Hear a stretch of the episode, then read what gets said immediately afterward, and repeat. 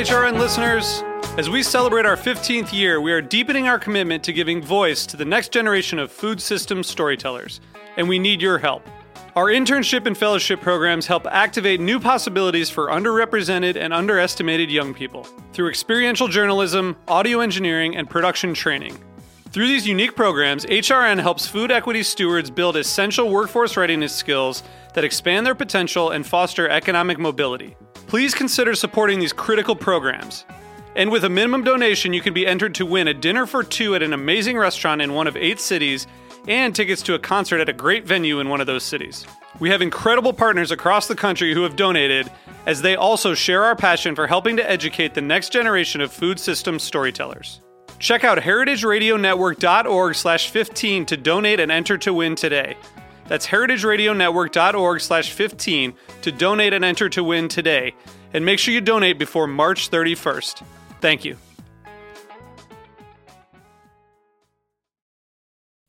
Today's program is brought to you by Whole Foods Market, a dynamic leader in the quality food business, a mission driven company that aims to set the standards of excellence for food retailers. For more information, visit WholeFoodsMarket.com.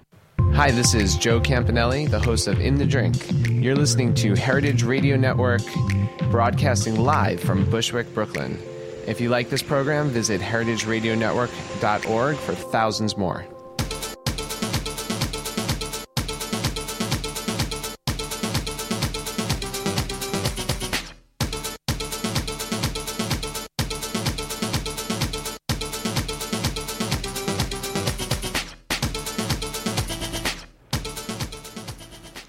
Listening to Tech Bites on heritageradionetwork.org, live from Roberta's Pizza in Bushwick, Brooklyn. I'm your host, Jennifer Leuzzi, and I'm here every Monday at 1 p.m. Eastern Standard Time to talk about the intersection of technology and food. You can click in and listen live or on demand on the heritageradionetwork.org, or you can get Tech Bites to go and download the podcast on iTunes and Stitcher Radio. Before we get started today, I want to introduce everyone who's in studio so you can match names to voices. First up, the person responsible for putting the show out on the web is Jack Inslee, our engineer, and also the network's executive producer and the host of Full Service Radio on Thursday nights at 7:30, which is a really good time. Hey, Jack. Hello. My guest in studio today is Mike Lee. He is the founder and CEO of Studio Industries, which is a really interesting design and innovation company that works around food. So, Mike, thank you for joining us on another snowy Monday in Bushwick. Happy to be on. Thank you for having me. So, at the top of each show, I like to do something called appetizer, which is a call out to a favorite or interesting app. So, Mike, you're going to have a couple minutes to think about Oh, what okay. your current favorite app is, what your favorite app discovery is. Okay. My app this week is Flavor, F L A V O U R. It's a restaurant guide that basically aggregates recommendations from multiple sources like food critics, local publications, industry experts, and then it also adds some sort of uh, weight to social media data, most visited sites, popular establishments, things like that. It came out last year at the end of the year, at the end of 2014 in various cities like San Francisco, Chicago, Miami, and LA. And the reason I'm calling this out is it's very lovely, it's beautiful to look at, um, simple to use, but the piece that I'm particularly interested in is they are supporting the food bank for New York City and supporting food banks in other cities that they have guides for. So, for example, when Flavor launched in Houston, they worked and partnered with the Houston Food Bank so that when Flavor reached 10,000 downloads, the Houston Food Bank would get a donation of $1,000. So in New York City, with the New York edition, it has just about under a thousand restaurants. When they reach 10,000 new downloads, Flavor is going to donate 10,000 meals to the Food Bank of New York City. The Food Bank of New York City is one of my personal favorite charities. They're the umbrella organization for all the food banks in the five boroughs. And they do a lot of great work um, in terms of helping not only to feed people, but they also offer a lot of services like food pantry, cooking lessons, and at this time of year, they also have some really wonderful tax services to help people file their taxes and, and get their income tax returns and things like that. So it's kind of a great two for one. You get a beautiful, fun new app, and you get to build some good karma and help feed someone in need. So, Flavor, you can go to the website getflavor.com or get it on iTunes. I'm sorry to say it is not on Android. And the thing to remember is that it's flavor, F L A V O U R. So, kind of a little fancy on the oh. spelling. How European. yes, very. Très chic. Très love chic. it, love it. So, Mike, what's your favorite app right now? So, uh, yeah, I've been talking to these guys, um, and they have a really cool app called Youmiam. Uh, Y O U M I A A E M. okay, one more time. One more time. I'm going to write it down. I'm literally looking at my phone. Um, that's the only tricky part about this one. But um, so Youmiam, and I'll tell you what it is in a second when I get the spelling of it. Um, y O U M I A M. Youmiam. So these guys are out of France, and uh, Youmiam is a tool that helps people compose recipes and share them a little bit easier. Now that might seem somewhat mundane just saying that out loud, but they've really done a really great job with the user interface of that. And I think the end result is um, anyone from a food blogger to a big kind of you know epicurious type you know pr- producer of a lot of recipes can get recipes entered in there and cooking instructions in a very standardized way. So you know, there's a lot of interesting autocompletes, and you know, just makes it easier to enter in. The beauty of having that, you know, why is that you know interesting? Is that if you you know, there's so many different ways to write recipes today, and you know, a cup of onion can be communicated in so many different ways, and there's just too many ways to describe it. So Youmiam helps you actually have structured data out of your recipes, and that's interesting because I think if you have structured, interesting data around that, you can do a lot more with it because you're not spending your time trying to clean up the 52,000 ways that people have talked about a chopped onion. You know, um, it's sort of like you know in a coding language, if there was 4,600 ways to like make a word bold on, on in HTML, you know that doesn't really make any sense. So um, Youmiam's pretty cool. Um, you know. I, I think there's a lot of opportunity in kind of uh, recipe data in terms of structuring it and cleaning it up. Um, so, you know, that's sort of my nerdy little contribution. Check them out, Youmiam. All right. Well, I will definitely take a look at that Cool. later, and I, I, I might call you back on that, and we'll see how it works because there's a part of recipes and writing recipes where that personal, non-standardized point of view is where the richness and the heart is in many instances. So, from one point of view, if you know, I work at a restaurant or in a fast casual restaurant and I'm pumping through lots and lots of recipes. Yeah. I probably want something standardized so that everybody can understand it and we can be efficient and effective. But if I'm, you know, capturing my grandmother's recipes and I'm she's, you know, recounting them to me or she's writing them down, there's going to be a part of what she says about chopping that onion that's going to be unique and, and add that special sauce. I Oh no, totally, and they get that too. So there's room for that. It's not meant to replace the entire narrative. It's just to make the part of because you can kind of write a recipe out and embed it within a larger kind of narrative about all the things that you're talking about. Um, it just makes some of the me- more mechanical parts of you know the measurements and things like that much more usable, much more scalable. So you know I can read the story of your grandmother how she chops the onions, but I know kind of how much she needs, and I can easily kind of do multiplications on the whole recipe to kind of adapt it to 40 people or 10 people or stuff like that. So they're trying to do best of both worlds. Yeah. Okay, best of both worlds. Yeah, you we like wanna, that. Yeah, We like best You don't want to leave out that narrative. I agree. Yep. Perfect. So, Jack, do you have an app you'd like to throw into the pot today? I do quickly. Um, cover. I don't know if you heard of this one.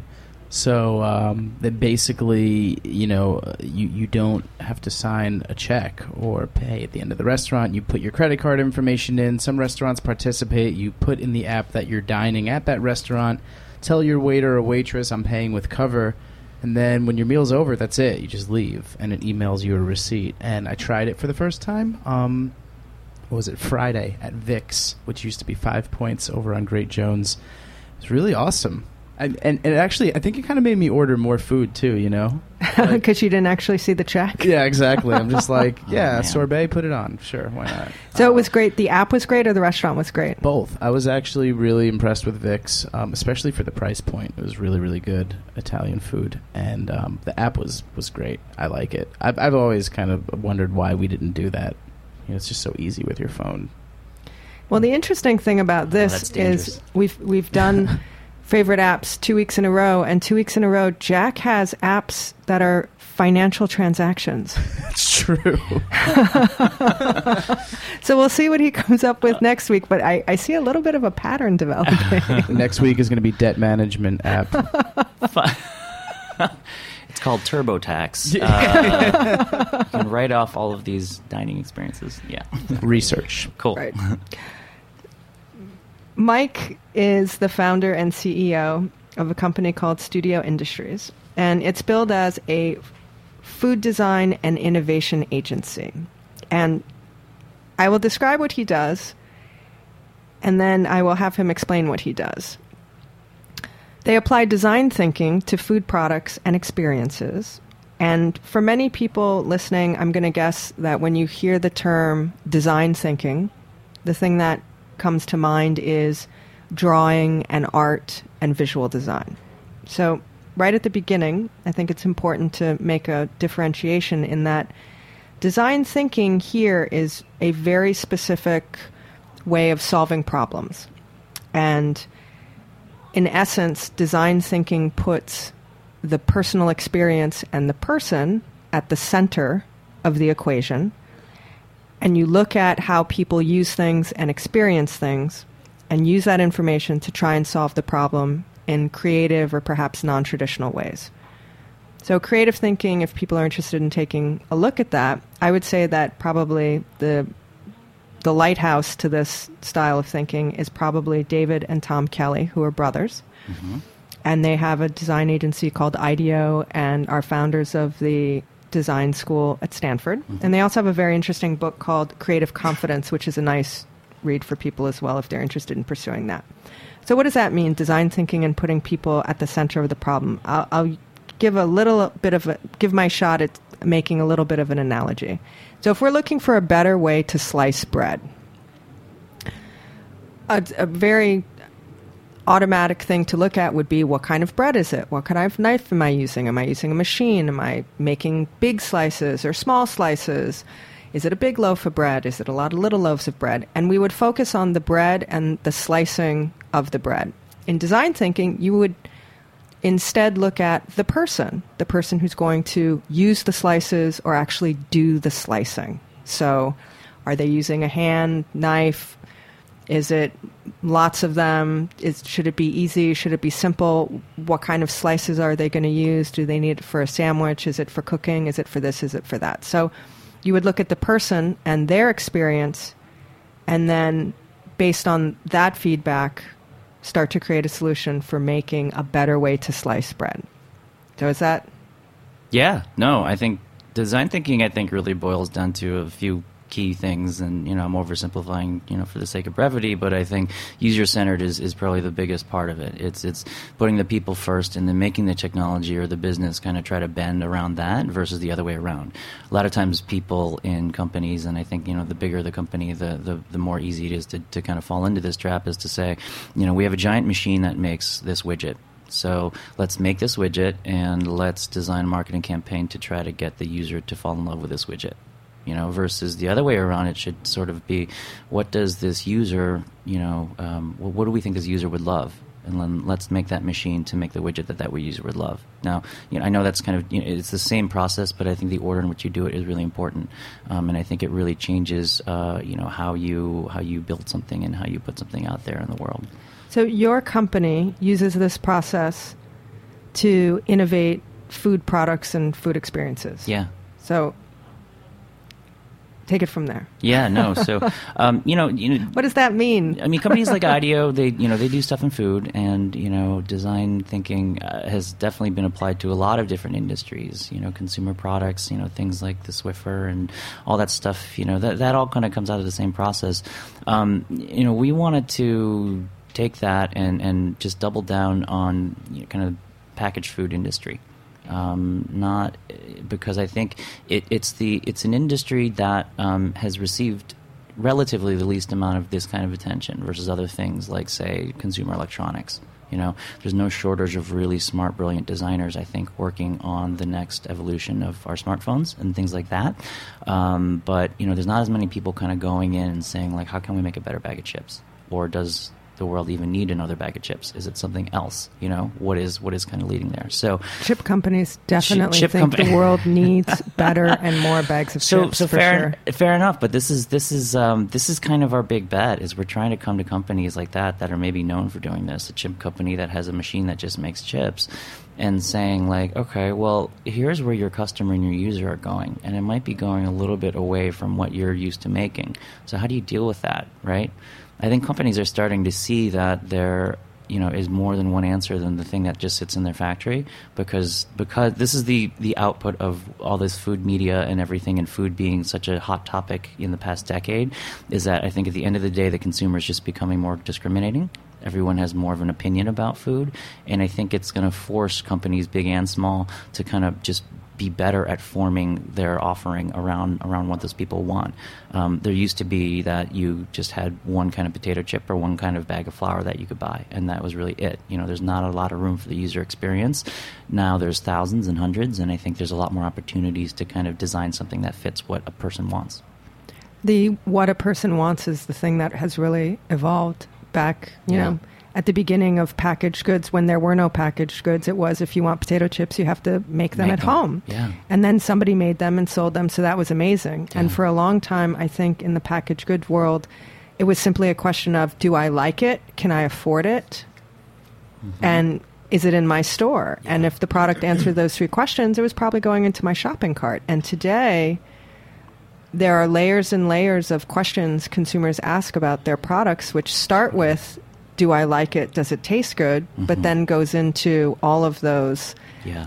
eco friendly, people friendly, dietary, health, conscious, all those layers and layers and layers of consideration that didn't exist before, I think. Yeah, I think so. This is why I, I think I want to focus more design attention to the world of packaged foods. I mean, I don't get me wrong. I, I'm a huge proponent of kind of just natural, real foods, cooking at home, and things like that. That I think is always the best.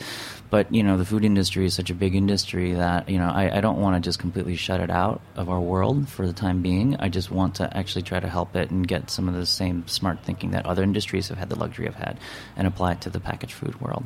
I think packaged food is just it's become a it's a very new kind of industry. You know, we've just in the mid you know century of, of you know 1950s and 1940s. It, it, that's really when it kind of took off and became a thing. You know, let's put stuff in boxes and sell it to people. I think we're kind of put those boxes it- in an airplane or on a truck and send them yeah, around yeah, the yeah. world.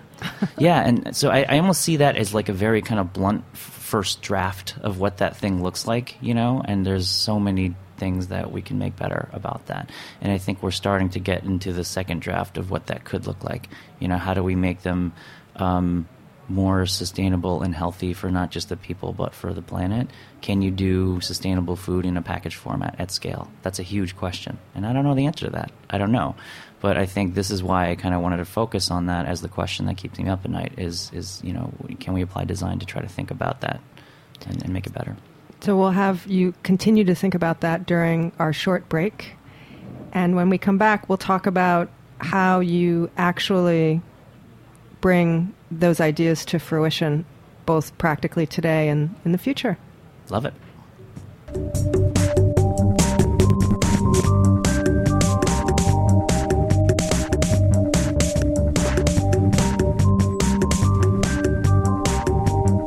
And today's break song is called Pope Mobile by Knife Show. This is Tech Bites.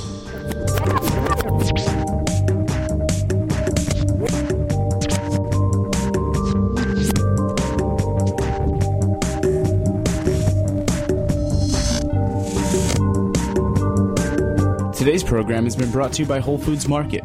Are you a locavore? Our Northeast regional forager for Whole Foods Market sure is. She spends her time traveling around the New York City metro area sourcing the best new or interesting artisanal and handcrafted local products for our purchasing teams at the local store level. Part of our commitment to our local suppliers includes assisting them with the process of getting their products sold at our stores. Whether it's suggesting packaging designs, pricing, or distribution methods, she's helping some of the area's best new products reach savvy shoppers at Whole Foods Market stores. Today, New York. Tomorrow, the world. For more information, visit WholeFoodsMarket.com. If you've just tuned in and you're wondering what the hell you clicked on, this is Tech Bites on the heritageradionetwork.org. We are talking with Mike Lee of Studio Industries, who is using design thinking to innovate food and the packaged food business. So it's a kind of very intellectual and philosophical kind of business that you're in. But if you could give a real simple example of a project that you've worked on, and if you can't name names, that's okay, mm-hmm. of how you've applied the design thinking to improving a mm-hmm. package good. Hmm Yeah, I mean, I think a really good uh, example of that is actually, you know, we can actually talk about out loud with names. Is um, we worked with Food Tech Connect over the summer on a food uh, hackathon around food um, in the dining space. So the idea was basically uh, we had partners in the dining world, and they proposed challenges, and about 100 or 200 hackers kind of got there for a weekend and tried to prototype up solutions of, you know, trying to solve the myriad of problems that the dining world has. So before you get a little, before you get too far, hackers and hackathon. Yeah. So when I hear hackers, I think Yeah. of basically computer geeks in Yeah. front of laptops. Matthew all in a room. in the 80s war games. Exactly. Mm-hmm. you know, and writing code and solving coding problems to create some sort of digital something or other. And a hackathon would be piling them all into a room over a period of time, fueling them with like Mountain Dew and Slim Jims, and then, you know, Yeah. seeing if they can come out the other side having solved the problem. That's that's basically the rough outline. Yeah, it's basically using pressure and the excitement of an event and to kind of get people to solve problems pretty so, quickly. what kind of hackers are you using in It's- this food and It- hospitality? Well, I mean, a lot of them, a lot of them are the same that you just talked about. So, So- so, there are those people, but I think tech that- programming people. Yeah, yeah, yeah, totally. Um, that are you know pa- you know passionate about applying that, that kind of skill set to, to food, right? So that's that's definitely a part of it. I think the part that we brought in was uh, we you know we there's also like just other designers, designers like me, like that either do visual design or just design thinking and something like that. They're there too, and then there's a ton of people from the food industry. You know, people that maybe aren't designers or or, or technologists, but they just know a lot about the restaurant industry. So that's that's useful too. So that's a, a chef, a baker, Yes, a yes. writer, a wine owner, person, a exactly. bartender. Exactly. So all three of those groups coming together, I think, is where the value is in this event that they that they put together. And then we were there to kind of come and say, okay, you know, your mind probably gravitates toward that image you first said when you think about a hackathon, the coders and all that stuff sitting there, you know, kind of hacking away at stuff. We want to come with a different approach. You're not here to actually talk about technology. You're not here to hack technology. You're here to improve somebody's like life story you know and and so for us that's just our kind of you know salacious way of saying you know bringing user centered design back into the process everybody thinks design or hacking is about the technology or the the aesthetic of the thing that you're actually trying to make. It's really about like how are you affecting somebody's you know, experience with that thing, even though that experience might be very fleeting, like a cup of coffee only lasts you like five minutes, but I think there's there's a beginning, middle, and end to that story, and I think we took that approach with the hackers and the hackathon to say, put away the code, put away your pencils for now. Just think about the person you're trying to improve their life and think about what are the high points and the low points in their experience of running a restaurant, eating a restaurant. What was one of the questions or one of the problems you were solving? So one of the ones I thought was really awesome and it turned out great was uh, in the uh, the B and B group, Batali Bastianich group, restaurant group here. Um, they That's Mario Batali Yep. and Joe Bastianich. Yep, so um, they have a couple little restaurants in town like Del Posto and Babbo.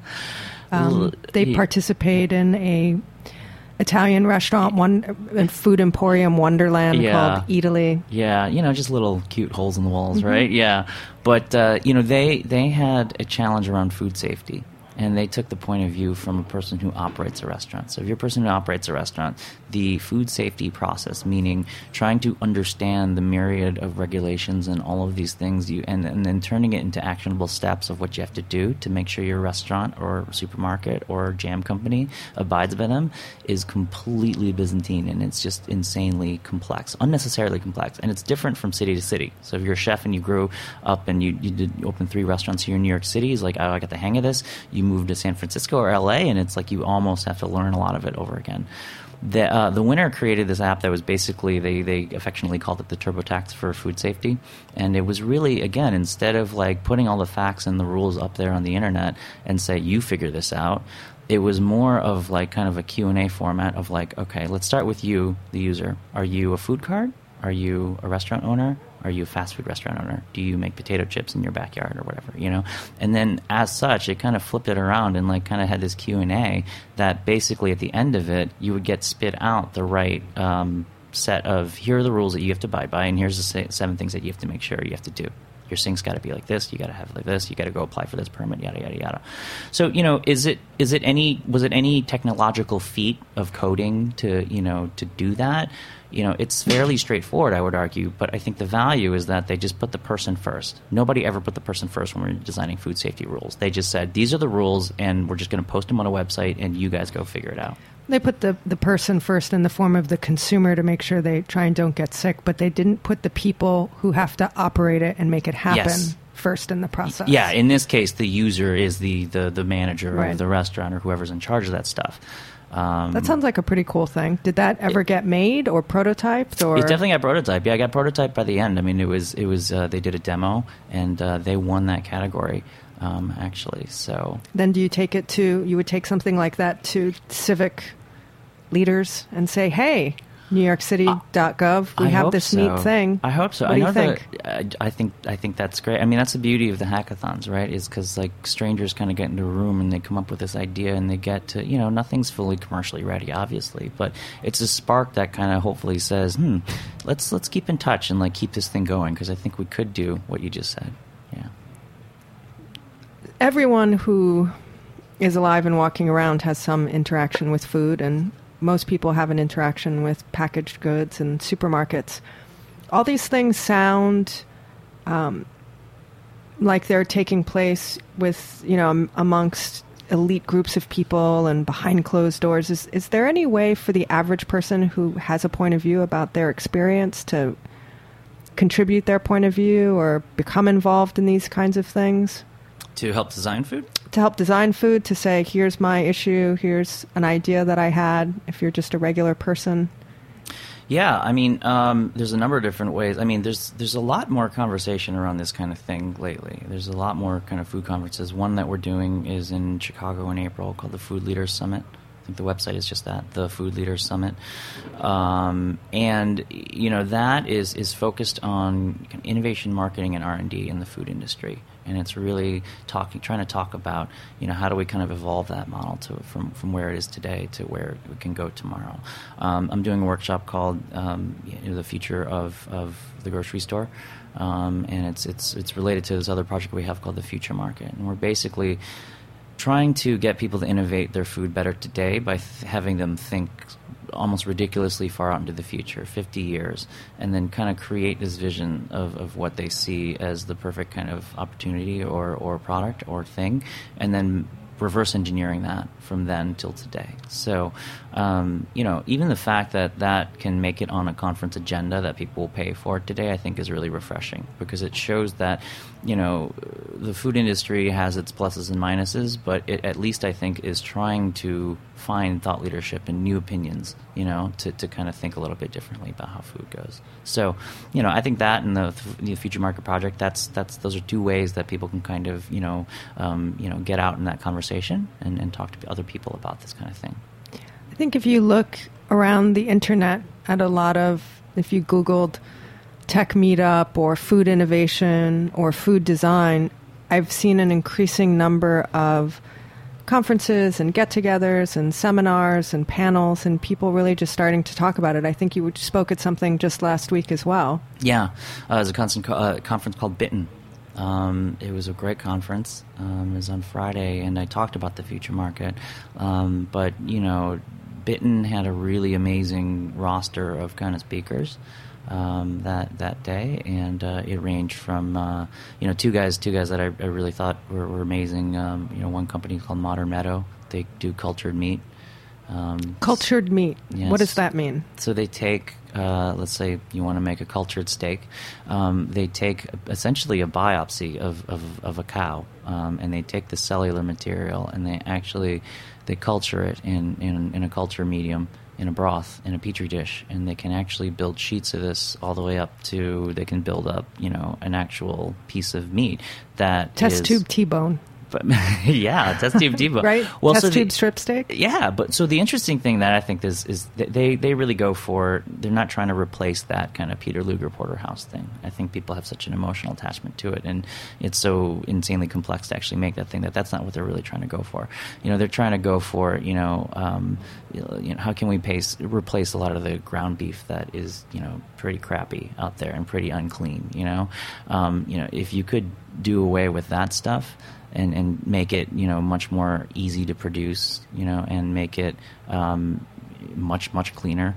Um, you know that could be have a really interesting impact on the world you know. So they're not trying to say like oh yeah we're never going to farm cows ever again.